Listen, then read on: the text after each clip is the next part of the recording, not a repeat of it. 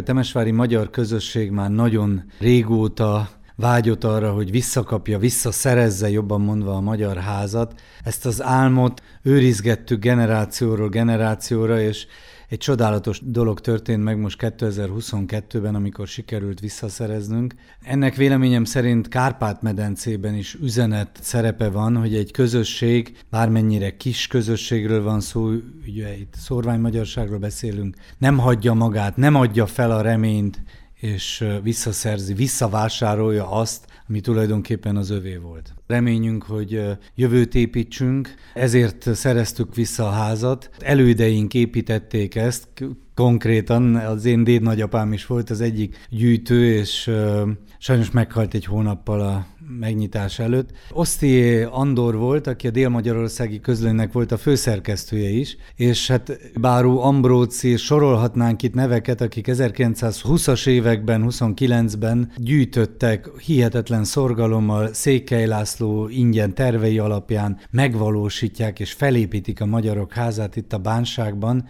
mint annak a reményét, hogy nem szabad sose feladni, és hogy a közösség össze kell tartson. Sokszor megfogalmaztuk azt, hogy igazából mihez ragaszkodunk mi pusztán kövekhez. Sokszor felmerült az, hogy máshol is vehetünk egy épületet, és a válasz erre az, hogy azokhoz a kövekhez ragaszkodunk, melyeket őseink, elődeink tettek le, és nem akármilyen okból, hanem ennek volt egy eszmeisége, és pedig az, hogy közösséget, összefogást teremtsünk meg ez az összefogás és a közösségépítés megnyilvánul a mostani Várbástya Egyesületben is? Egyértelműen igen, a Várbástya Egyesület alakulásakor ezelőtt hat évvel, amikor megalakult, 26 alapító tagja volt, mindegy alapító tag, bár magánszemély, de csak úgy lehetett alapítótak, hogy valamit képvisel, tehát magyar iskolát, színházat, civil szervezeteket, egyházat. Ezért hoztuk létre a Várbástya Egyesületet, hogy mindenki ott legyen, hogy az közösségi összefogás jegyében rendezzünk, csináljunk dolgokat, és elmondhatjuk, hogy a Várbástya Egyesület története azóta egy, egy kimondott sikertörténet, a Temesvári Magyar Napokat tavaly ugye hatodszorra rendeztük meg, irodalmi kör, most már improvizációs színházestek vannak a Kütülklubba, borkostoló, könyvet kiadtunk, nagyon-nagyon aktívak vagyunk, és érezzük azt, hogy van igény erre, az emberek örömmel fogadják, úgyhogy a Várbástya ilyen szempontból azt hiszem bizonyított. Ugyanakkor az eszmeiségen túlmenően a Magyar Házban az új szószerkesztősége itt volt és van, az RMDS, gazdáknak az egyesülete, a TEMIS szervezet, tehát itt egy, egy fizikai jelenlétről is volt szó, ha ezt nem szerezzük vissza, ezt a házat, ők el kellett volna menjenek. Kétséges lett volna a jövő, így viszont ők itt maradhatnak, Várbástya Egyesület ide költözik, Szorvány Alapítvány, és reméljük más civil szervezetek is, tiszteletbeli konzulátus, sőt, van egy olyan tervünk is, hogy magyar boltot, egy hungarikum boltot akarunk létesíteni, bistrót működtetni, tehát egy igazi magyar ház szellem lesz itt a Temesvár belvárosában. Az alapítóknak is ez volt a céljuk, hiszen a magyar kultúra várának indították, vagy szentelték ezt az épületet annak idején, amikor 1920 után a magyar civil szervezetek, magyar intézmények székhelyek nélkül maradtak, és akkor közadakozásból épült 1930-ban fel ez az épület. Miből áll ez az ingatlan, hogyha egy ilyen jelképes idegenvezetést tartana? A és B épületekből, a B épület az a 70-es években épült tudtommal, ott volt a Renás Terel Beneciánának a szerkesztősége. Tehát a régi klasszikus magyar házon kívül ez a B épületet is megvásároltuk, és a szomszéd házhoz tartozik két kisebb bolthelység. Itt akarjuk működtetni majd ezt a, ezt a magyar boltot. Tehát körből így kell elképzelni a nagy, régi, klasszikus 30-as évekbeli épület, mögötte egy B épület, ami a 70-es években épült, egy udvar, raktárépületekkel, és kint még az utcán ez a bolt. A magyar államtól támogatásként kapott mintegy 3 millió euró fedezi a vásárlás költségén kívül a felújításnak a költségeit is? A vásárlási költséget az fedezte, maradt még valami ilyen összeg, ami messze menőleg nem fedezi a teljes költségeket. Hát ö, nyilván itt prioritásokat kell megállapítsunk, ezen a Várbási elnöksége dolgozik. Homlokzatot akarunk tatarozni, pincét, belső helységeket felújítani, de hát kezdjem ott, hogy, hogy el kell döntsük még például a, a lift felvonónak, a, hiszen itt ez egy négy emeletes ház, úgyhogy szükséges lenne, nem könnyű megvalósítani, drága. Az új szó kiadásával kapcsolatosan egy új nyomdáról is gondolkozunk, ez is egy nagy költség. Mérlegelni kell ezeket a dolgokat, nagyon jól meg kell gondolni, hogy mi mennyire éri meg. Sok tervünk van, lelkesek vagyunk, nagyok a tervek. Mindenképpen szép lassan fogunk haladni előre, és próbálunk egy szép és működő magyar központot létesíteni Temesvár szívében. Jelenleg 11 cég fizet házbért tehát gondoljuk el, hogy közel 1800, azt hiszem 1700 valány négyzetméter irodahelységekről beszélünk, és valóban ez az önfenntartás megvalósításánál ez egy nagyon fontos szempont. Még keresünk bérlőket, örvendenénk, hogyha magyar ügyvédi irodák, esetleg orvosi praxisok jönnének. Ezt természetesen úgy csináljuk, hogy a magyar civil szervezetek nem kell fizessenek házbért, viszont a közköltséghez természetesen ők is hozzá kell járuljanak.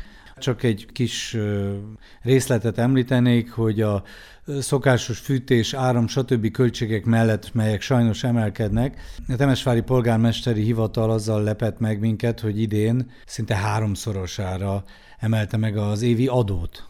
Említette, hogy az ön dédapja is a Magyar Ház kezdeményezői között volt. Emiatt uh, személyes ambíciója is volt, hogy a magyar közösség visszaszerezze ezt az ingatlant? Igen, emiatt is talán. Amúgy Oszté Andor, ő a Bánsági Magyar Pártnak azt hiszem volt a főtitkára, és sajnos egy hónappal a Magyar Ház avatása előtt meghalt. Nem olyanként mondanom, hogy személyes ambíció, hanem inkább átvettem az ő eszmei örökségét, és, és ezt mind éreztük itt Temesváron. 90-es években, a kommunizmus ideje alatt, egészen a mai napig az idős generáció, de ugye a fiatalokban is úgy sokszor előjött az, hogy hát de nekünk ott lenne a magyar házunk, és azt, azt vissza kéne szerezni. Persze voltak hangok, akik legyintettek, azt mondták, ah, adjuk fel, ezt már soha nem kapjuk vissza. Most is meglepnek még ismerősök, barátok, hogy csipkedj meg, tényleg ezt visszaszereztük, nem jön, hogy elhiggyék. De ott volt a remény, hogy szükségünk van nekünk egy ilyen központra. Megemlíteném azt, hogy itt felépült az új ezredév, most épül, egy gyönyörű épület. Azt is próbáljuk egy központtá tenni. Temesvár támogatta a magyar kormány. Én azt hiszem, hogy ez a magyar ház most túlmenően azon, hogy egy érték, egy nagy érték itt a belvárosban, én azt mondom mindig, hogy a temesvári magyarság a lelkét kapta vissza. Tényleg össze szeretnénk fogni a magyarságot, és ez legyen ez a ház ennek a jelképe. Mennyi idő és munka és tárgyalás előzte meg ennek a háznak a megvásárlását? Mert hogy éveken át hosszú pereskedési zajlott, ami nem vezetett eredményre. Nagy elősegítője az volt, amikor Orbán Viktor Temesvárra látogatott a forradalmi eseményekkor 2019. decemberében. Ezt megelőzően a Várbástya Egyesület elnöksége összeült, és összeállítottunk egy mappát, melyben bemutattuk a Magyar Házat, és hát akkor átadtuk ezt a tervet. Pozitívan fogadta akkor a magyar hivatalos rész, és Orbán Viktor miniszterelnök úr is, de nehogy azt gondoljuk, hogy egyszerű volt. Ennek több oka van. Az egyik az, hogy beköszöntött a Covid, és bizonytalanná váltak a dolgok. Mindenhol megvolt a jó akarat és a segítőkészség, de a Covid helyzet és ezek az visszatérő hullámok állandóan visszadobták. Budapestről itt voltak mérnökök is, már átnézték, akkor megint jött egy Covid hullám, megint megváltozott. Eleinte a külügyminisztérium segített minket, és akkor hát tavaly nyáron egy kicsit megakadtak a dolgok, és akkor végül is a Nemzetpolitika Államtitkárság és a Betlen Gábor alapítványon keresztül kaptuk meg Potápi Árpád államtitkár úrnak és Szilágyi Péter miniszteri biztos úrnak, itt hadd köszönjem meg külön a, a személyes hozzáállását, ők nagyon jól ismerik Temesvárt, sokszor voltak itt, és, és akkor decemberben megszületett a döntés, hogy, hogy megkapjuk ezt a támogatást. Mi a feladata tiszteletbeli konzulnak, és hogyan is lett Magyarország Temesvári tiszteletbeli konzulja? Amikor elődön Páncél Zoltán tiszteletbeli magyar konzul úr meghalt, a Kolozsvári konzulátusról felkerestek engem, akkoriban Vizi Gabriella konzul asszony, és hát eleinte mi régóta ismertük egymást, viccre fogtuk a dolgot, hogy nem akarsz te is az lenni, és aztán komolyá vált a dolog. Én megmondom őszintén, még évekkel ezelőtt, amikor olvastam Páncél úr kinevezését, azt mondtam magamban, hogy milyen óriási megtiszteltetés lehet Temesvárt képviselni a magyar kormány felé. Nem is álmodtam még akkor arról, hogy ez lehetnék. Úgyhogy nagyon-nagyon megtisztelő számomra. Tiszteletbeli konzulok vannak Romániában még három, tehát négy magyar tiszteletbeli konzul van. Bajba jutott magyar állampolgárokon segítünk, több esetünk van. Ez az igazi klasszikus feladat. Magyarországot képviseljük itt hivatalosan, ugyanakkor a tiszteletbeli konzulátus székhelyének köszönhetően havonta itt magyar állampolgárságot kaphatnak a Temes megyei magyarok. Kolozsvári konzulok leutaznak Temesvára, és ennek a színjeinek köszönhetően már nem kell Makkóra és máshova utazni, az eskütétel itt történik. Temesváron két főkonzulátus, és még tudtommal 15 tiszteletbeli konzulátus van, rendszeresen találkoznak a konzulok, nagyon elismertek vagyunk, a polgármesteri hivatalnál is. Én bevallom őszintén, hogy ezen felül önszorgalomból, de Magyarország is nagyon örül ennek, a bánsági magyar kisebbség helyzetét próbálom segíteni és felkarolni.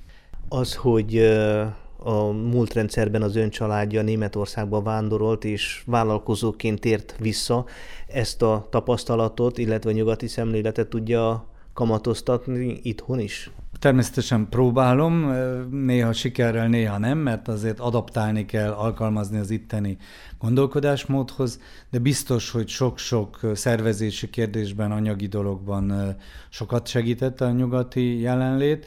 A Temesvári Magyar Napok szervezése előtt úgy éreztem, hogy nagyon sok jó magyar ember van itt, de sokan belefáradtak, reményt vesztettek, hogy jaj, hát ezt nem tudjuk megcsinálni, azt nem tudjuk megcsinálni. És azért egy olyan szemléletet tapasztalhattam talán nyugaton, hogy, hogy aminek nekiállsz és komolyan megszervezed, azt nagyon jól is meg lehet valósítani. És megmondom őszintén, jó magam is kisítő voltam. Kársa Zsolt elnökségi tagunkkal együtt álmodoztunk egy magyar napok megszervezéséről, és ha hét évvel ezelőtt valaki megkérdezett volna, akkor én még kompromisszumként azt is mondtam volna, hogy hát néhány magyar házikó, egy kis rendezvény is milyen jó lenne a központban. És ehhez képest egy hatalmas, több ezeres rendezvényt megvalósítottunk, amit úgy a helyi magyarság, mint a románság mindenki örömmel és pozitívan fogadott jelképesen és a szószoros értelmében is mikor veheti birtokba a magyar közösség a Magyar Házat? Hát hivatalosan átvettük már a Magyar Házat február 24-i aláírással jogilag a miénk. Több avató rendezvényt fogunk rendezni, kérjük a magyarság megértését, belátását, hiszen itt még nincsenek kialakított nagy termek, és tatarozást kell véghez vigyünk, de egyre inkább szeretnénk a kulturális magyar élet központját ide áthozni. Reméljük, hogy hónapok, fél év, egy év kérdése lesz az, hogy itt egy igazi nagy magyar központtá alakulhasson.